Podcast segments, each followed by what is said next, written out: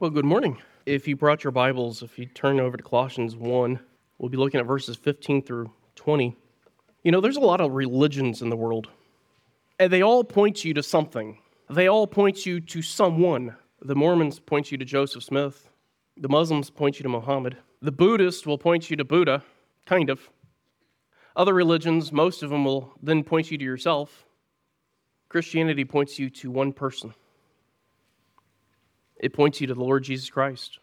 We read that in Acts 8 that the message of the church is Christ. Paul said, I preach Christ. He told the Corinthians, I desired to know nothing among you but Jesus Christ and Him crucified. Christ is everything. He is everything because He is superior to everything. He is superior to Mohammed. He is superior to Buddha. He is superior to Joseph Smith. He is everything. And even in our Christian walk, there are times that we try to elevate things and put things before Christ. We try to put our desires before Him, put our comfort before Him.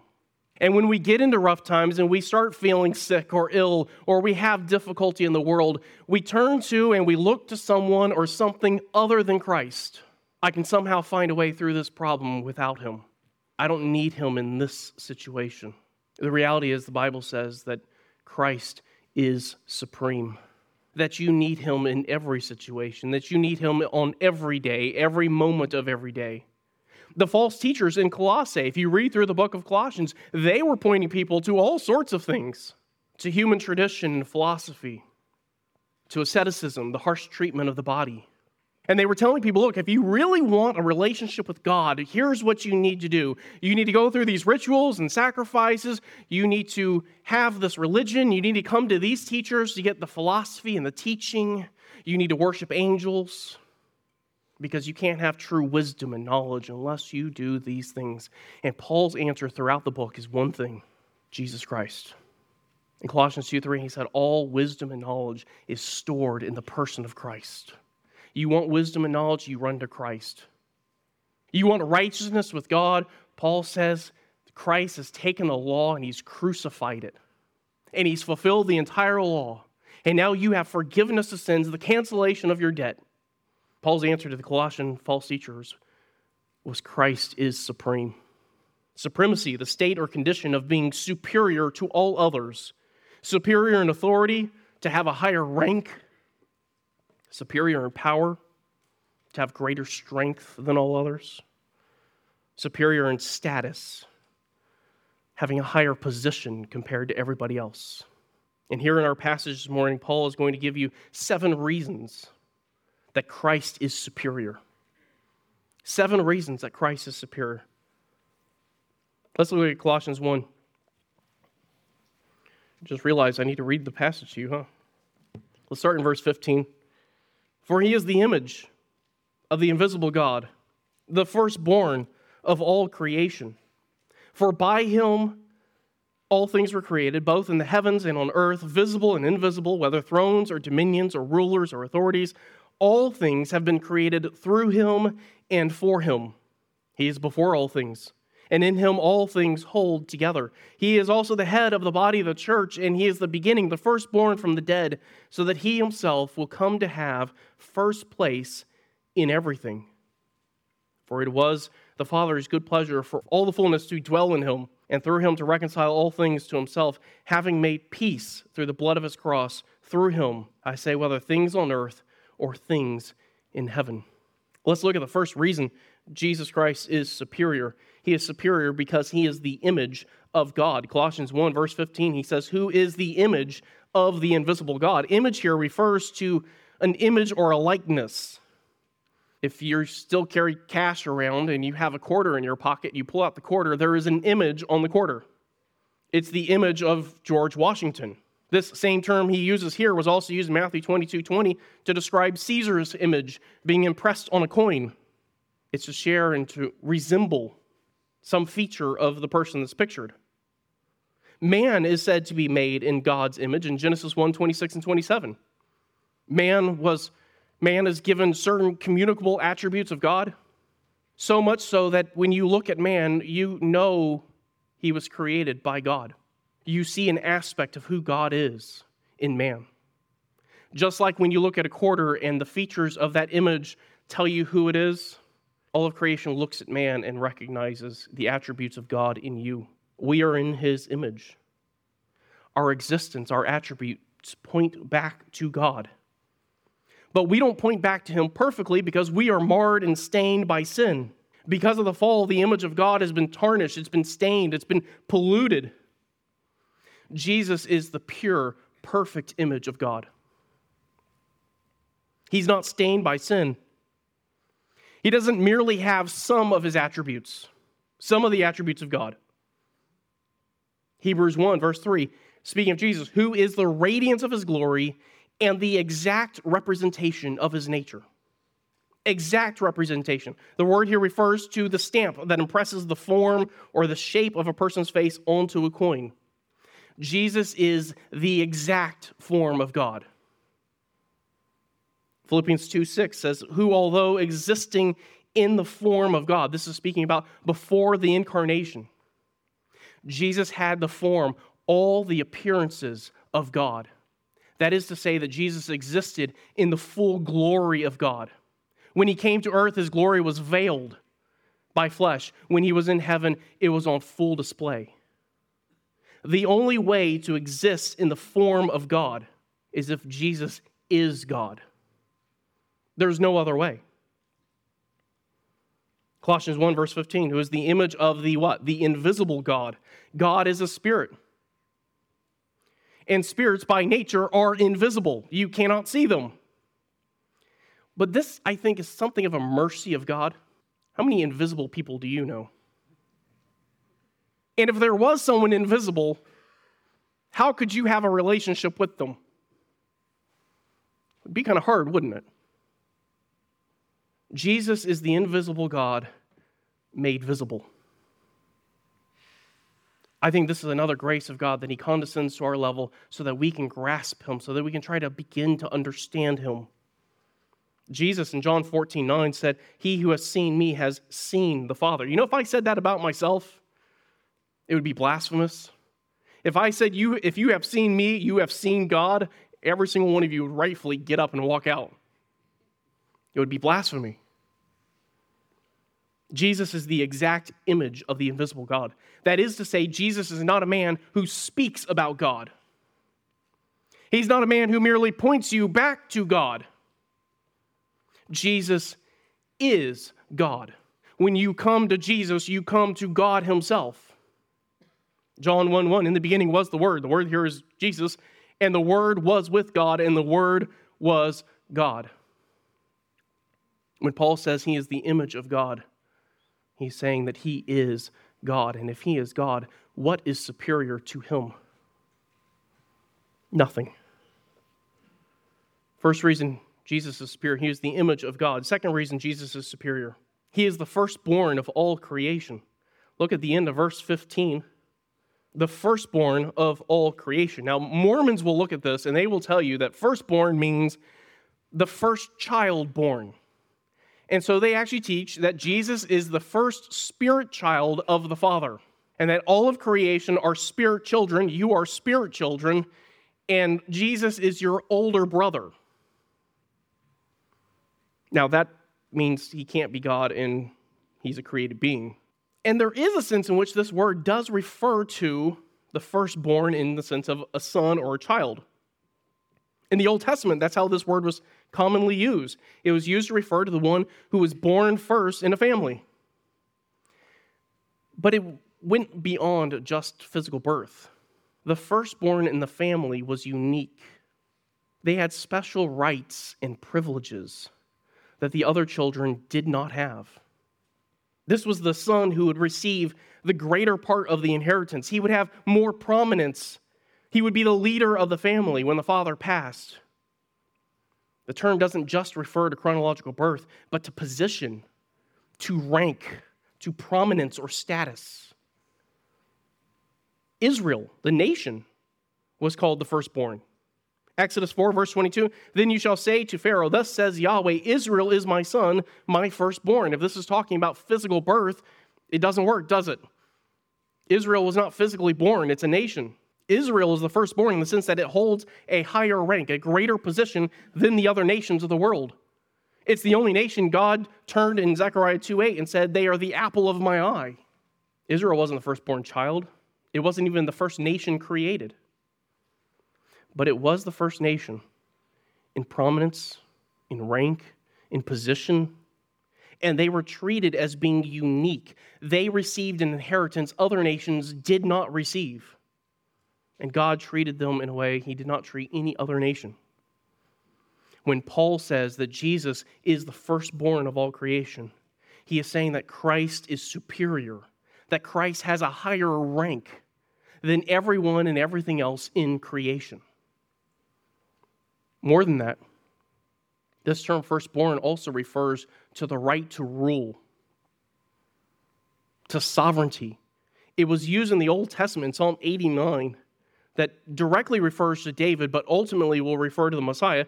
Psalm 89, verse 27 I also shall make him my firstborn, the highest of the kings of the earth.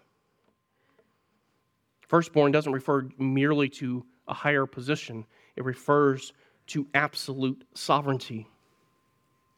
When it says that Jesus is the firstborn, he has a rightful place as ruler, as king he rules over all other kings. All princes, all presidents, all prime ministers, all authorities are subject to him. There is no authority on earth that is greater than him, that is higher than him. For an unbeliever to say, Well, I don't believe that, I don't believe in Jesus, it does, look, ultimately, it doesn't matter if you believe.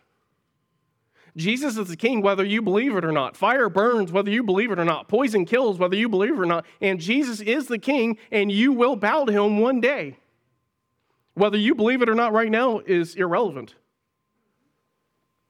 Christian, do you live like this is true? Are you submitting to Jesus in your life today? Or are there areas of your life that you've cut out and said, nope, Jesus doesn't rule here, this is for me? He has rule and authority because he is the firstborn. But his authority also comes from the third reason that Jesus is superior. It's not just because he's firstborn. Third reason Jesus is superior. He is the creator. Look at verse 16. For in him all things were created. To create refers to making something that did not exist before. If Jesus is the creator, if he created all things, he must be God. There's no way he could have created all things and he's not God. Wait, I thought God the Father created. So did Jesus create or did the Father create? Answer yes. God the Father created through his Son. Hebrews 1, verse 2 in these last days spoke to us in his Son, whom he appointed heir of all things. Here it is, through whom also he made the worlds. It was through the Lord Jesus Christ that God made everything that exists. And notice, he made the worlds, plural, refers to all of the universe, not just the earth. Hebrews 1, verse 10, speaking of Jesus, and you, Lord, in the beginning, founded the earth, and the heavens are the works of your hands. Jesus is the creator. Verse 16, Colossians 1, verse 16, both in the heavens and on earth, visible and invisible, whether thrones or dominions or rulers or authorities. Heavens and earth here refers, heavens refers to the sky and to space. Earth obviously refers to the earth. But notice also it says visible and invisible. Jesus created everything that you see, and he created all the things that you can't see. And then he lumps several words together thrones, dominions, rulers, or authorities. All of these terms refer to spiritual powers. These are not talking about earthly powers, these are talking about angels and fallen angels, demons. And Jesus created all of them. He created the good angels who are continuing to serve God, and he created the ones that fell and are now in rebellion against God. Jesus created the angels that the false teachers in Colossians 2:18 are saying the Colossians should go worship. And Paul responds, You don't need to worship an angel. They're created beings. And they, as mighty and as powerful as they are, they are servants of Christ. Christ is superior, far superior to all of the angels. If it exists today, it exists because Jesus created it. There is nothing that exists that Jesus did not create. John 1, verse 3 all things came into being through him, and apart from him, nothing came into being that has come into being. You can translate the end of that differently. Apart from him, nothing came into being, not one thing. If Jesus is the creator, he could not have been created, as Joseph Smith said, or as Charles Taze Russell, the founder of the Jehovah's Witnesses all things, verse 16, all things have been created through him. All things. Not some things, not most things, all things. I want you to think about this for a minute because this is important. If I build a table, I go outside, I cut down my tree, I plane, I do all the things you have to do. I don't know what you have to do to build a table out of a tree, but whatever it is you have to do, I did all those things. And I build a table. Let me ask you a question. What can I do with my table? Let me ask you a different way. What am I not allowed to do with my table? Am I allowed to paint my table?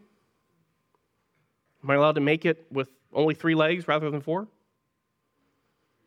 Can I make it as big or as small as I want? If I build a table, am I allowed to sell it?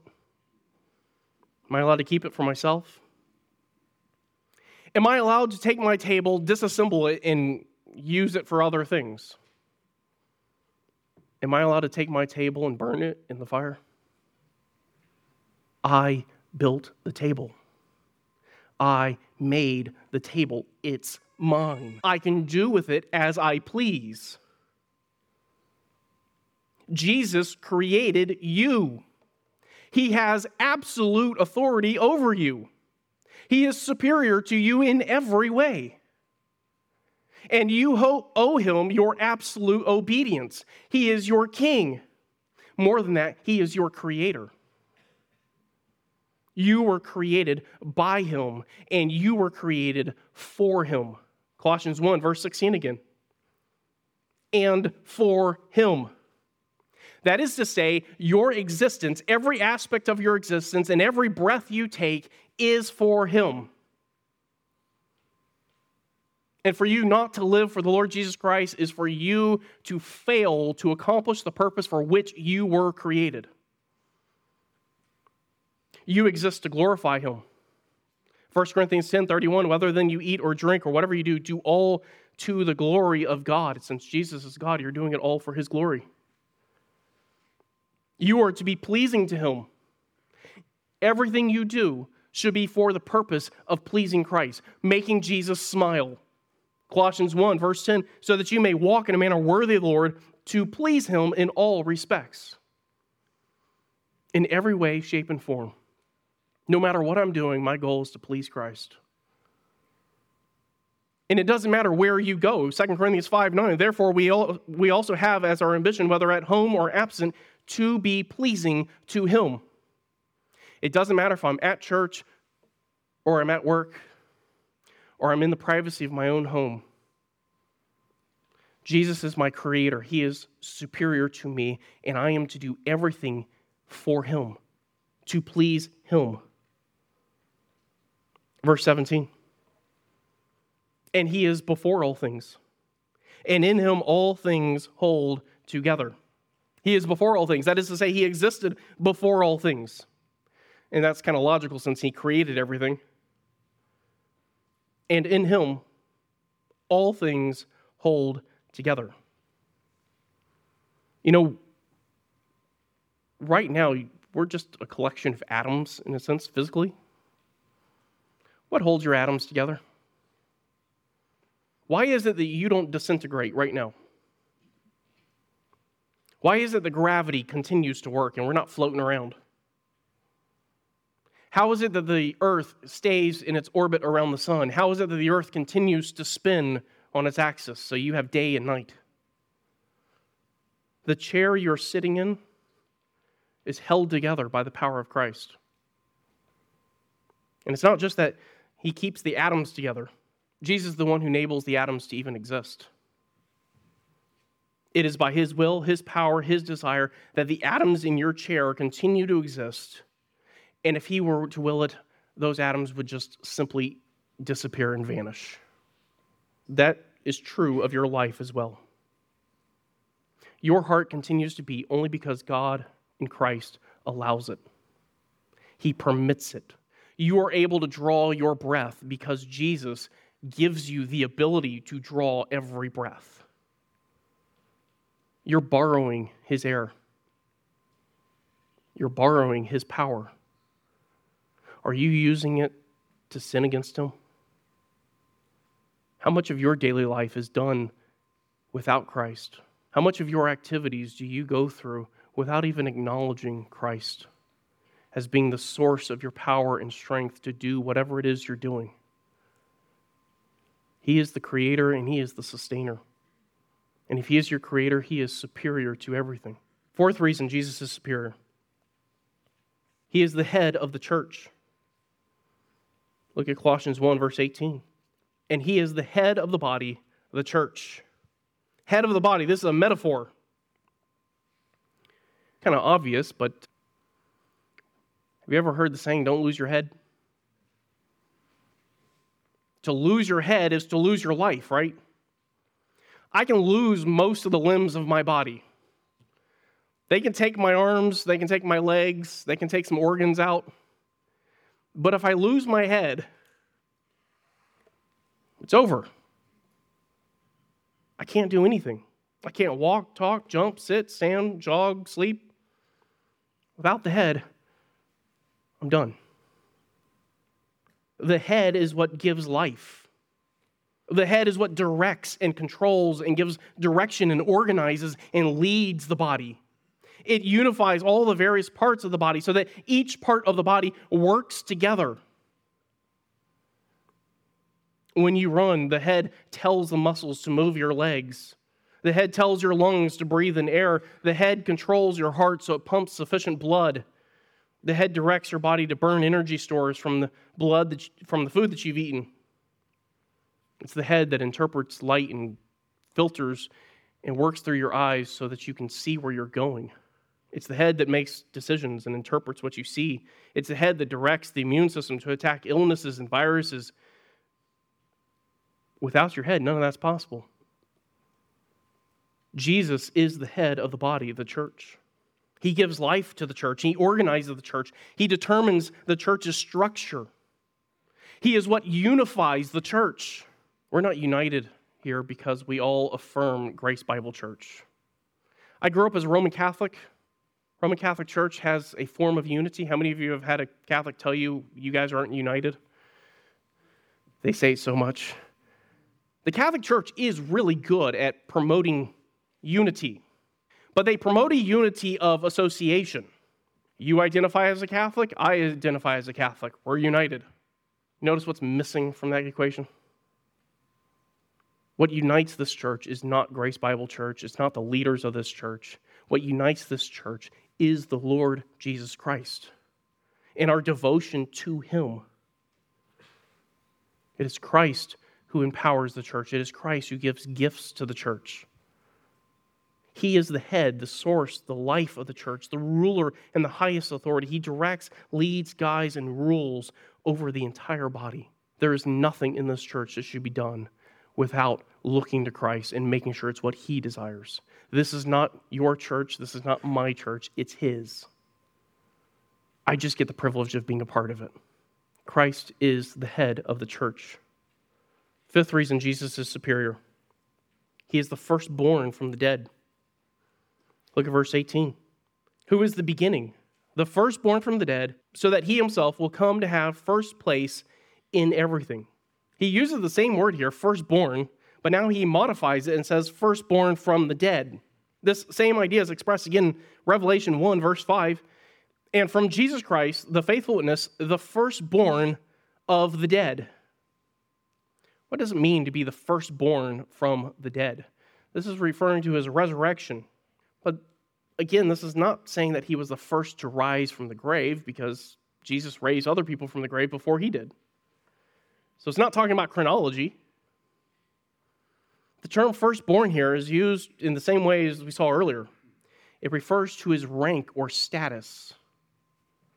Of all the people that ever have been or ever will be raised from the grave, Jesus is the most important. His resurrection was the most important. His resurrection is the one that had the most value, the most worth, that accomplished the most and it is his resurrection that is the source, the, the power behind all other resurrections.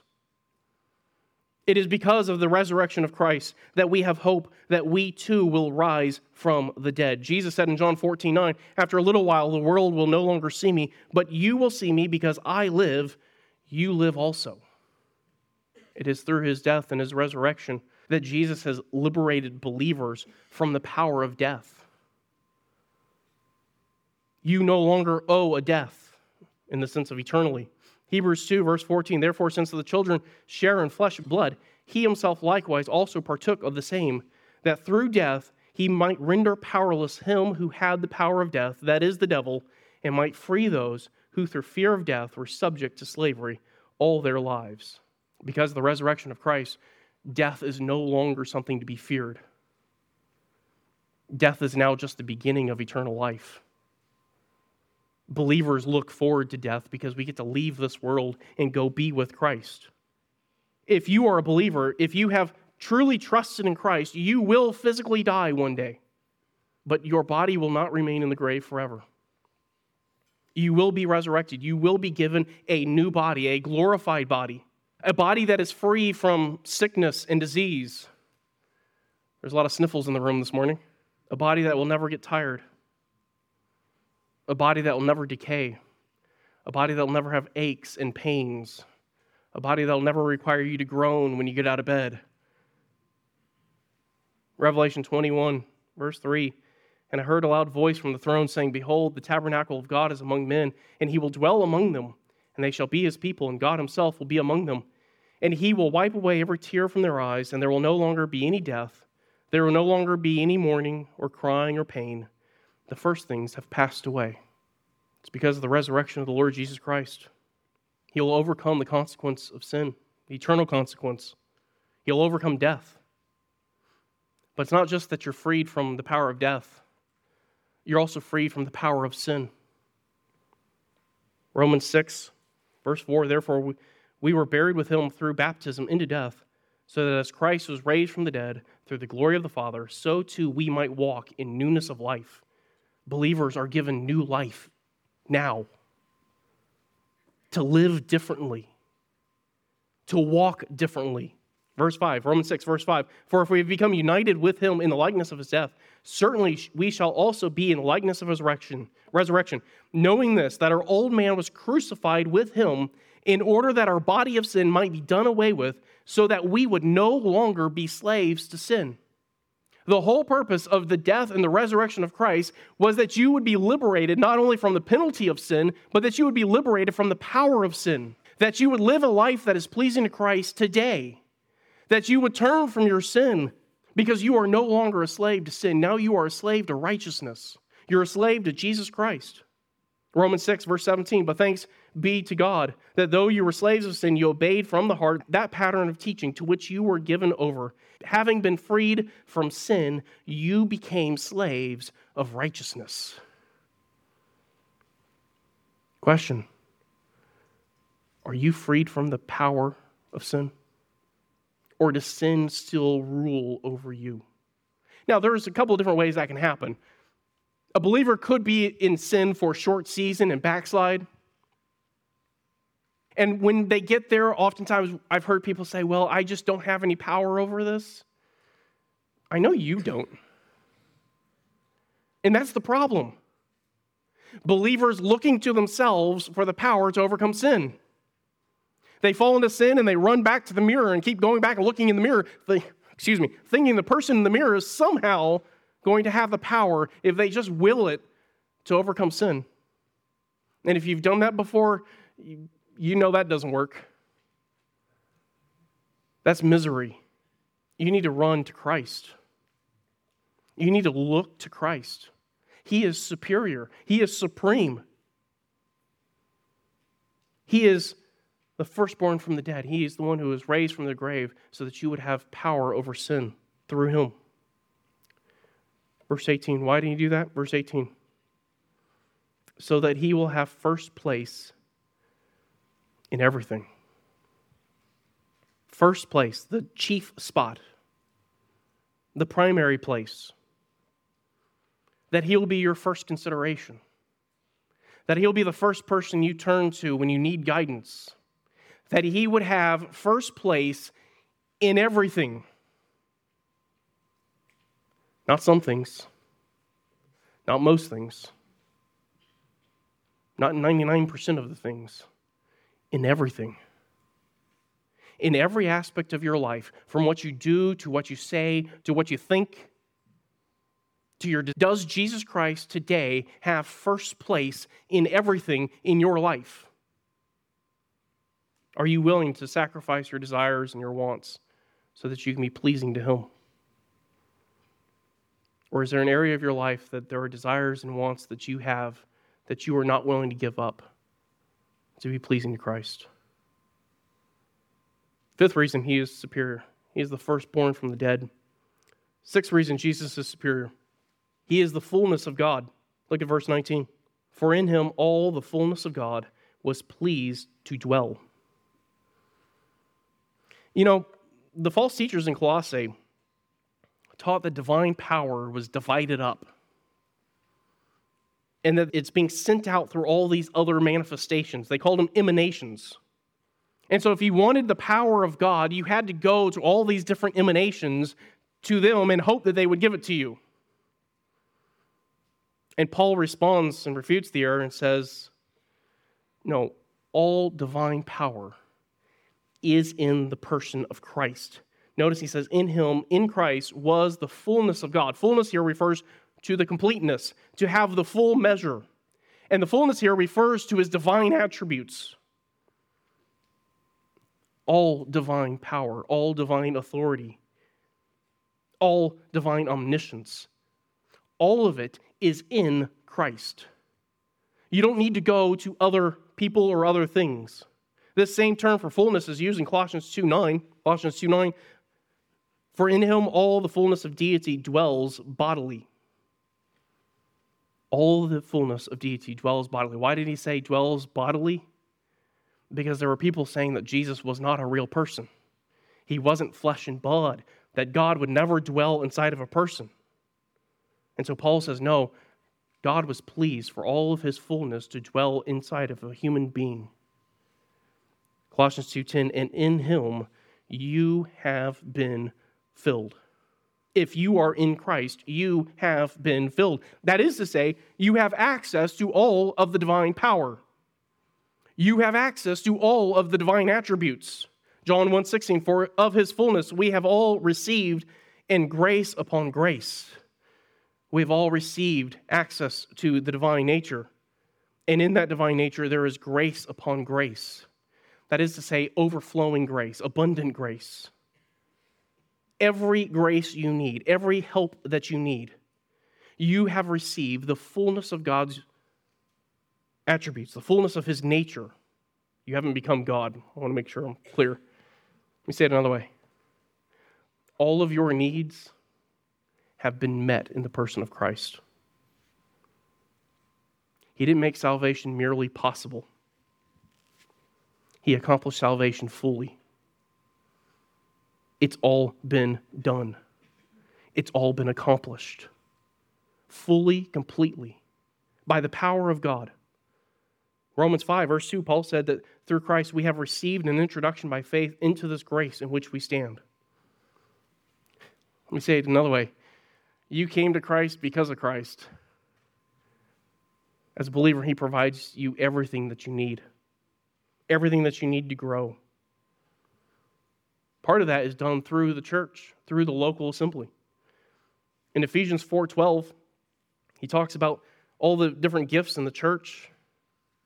And he says all of them for the equipping of the saints, for the work of the service, to the building up of the body of Christ, until we all attain to the unity of faith and of the knowledge of the Son of God, to a mature man, to the measure of the stature which belongs to the fullness of Christ.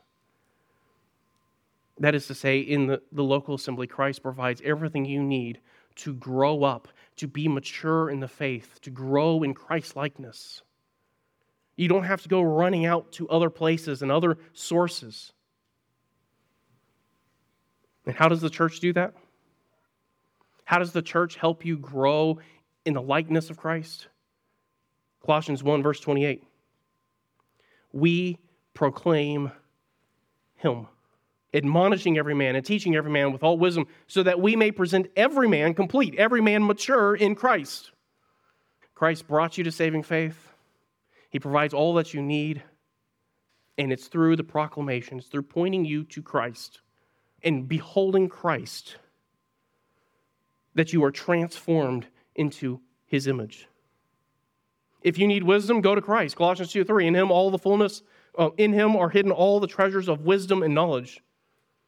In Christ, you have everything you need because he has the fullness of God. The fullness of God resides in him. Christ is God. And he is available to you, not later, today. Have you gone to him? Do you know him? If he's available to you, are you taking that opportunity and running to him for salvation? If you're already a believer, are you still running to him? Are you still seeing him as the source of your growth, as the source of all that you need? Christ is superior. He's superior because he is the fullness of God. Last one, seventh reason Jesus is superior. He's the reconciler of all things. Notice verse 20, and through him to reconcile all things to himself. Through him, all things have been reconciled. Reconciliation refers to bringing peace to a relationship. Colossians 1, verse 20, that's when he says, having made peace through the blood of his cross, through him. The creation is reconciled to God through Christ. Why does the creation need to be reconciled? It needs to be reconciled because man, because of man's sin, man was hostile to God. If you're not a believer this morning, if you have not trusted in Christ for salvation, you are not a friend of God. You are not a child of God. You are an enemy of God because you refuse to obey, because you refuse to submit. We were all hostile towards God. And here's the reality God was hostile toward us. Psalm 5, the psalmist says that God hates the wicked, he separates from them. And through his death on the cross, Jesus reconciled you to God. He removed the enmity, the hostility. On the cross, Christ has provided a way for sinners to be right with God, to have fellowship with God that you, who were an enemy, can now be a child, a friend, that you can be in right relationship. You can go from being hostile to being at peace. Peace with your Creator. That's what Christ accomplished. He brought peace. Romans 5:1 Therefore having been justified by faith we have peace with God through our Lord Jesus Christ. If you won't come to Christ, you will never have peace with God. There is no other way to have peace with God than through Christ. But Paul is not referring merely to individual salvation. Notice in Colossians 1, verse 20, he says that Jesus has reconciled all things. All relationship will one day be reconciled. In Romans 8, he says that all of creation groans waiting for that time. All of creation has been tarred and stained by sin. It's all under a curse. It's ravaged by sickness and disease and death, and Jesus will reconcile all of creation. That is to say, he'll set it free from the consequences of sin. And then God will have his rightful place on the earth. Christ will reign and rule over the earth and bring absolute peace to all creation. Notice the end of verse 20 whether things on earth or things in heaven, everything will be reconciled. Everything will be made right. That peace was purchased through the death of Christ, and he will usher it in when he returns. This is Paul's argument. Jesus is superior.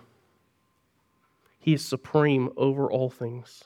He's superior because he's the image of God, he's the firstborn of creation, he's the creator, he's the head of the church, the firstborn from the dead, the fullness of God, and the reconciler of all things. Jesus is supreme. Is that true in your life this morning? Are you living like that is true? It's already true. The question is, do you recognize it daily? Let's go to the Lord and ask Him to help us. Father, we're so thankful for Christ, thankful for your Son. We're thankful for what He's done. We're thankful for who He is. We're thankful that we have your word that is clear, that points us to Christ.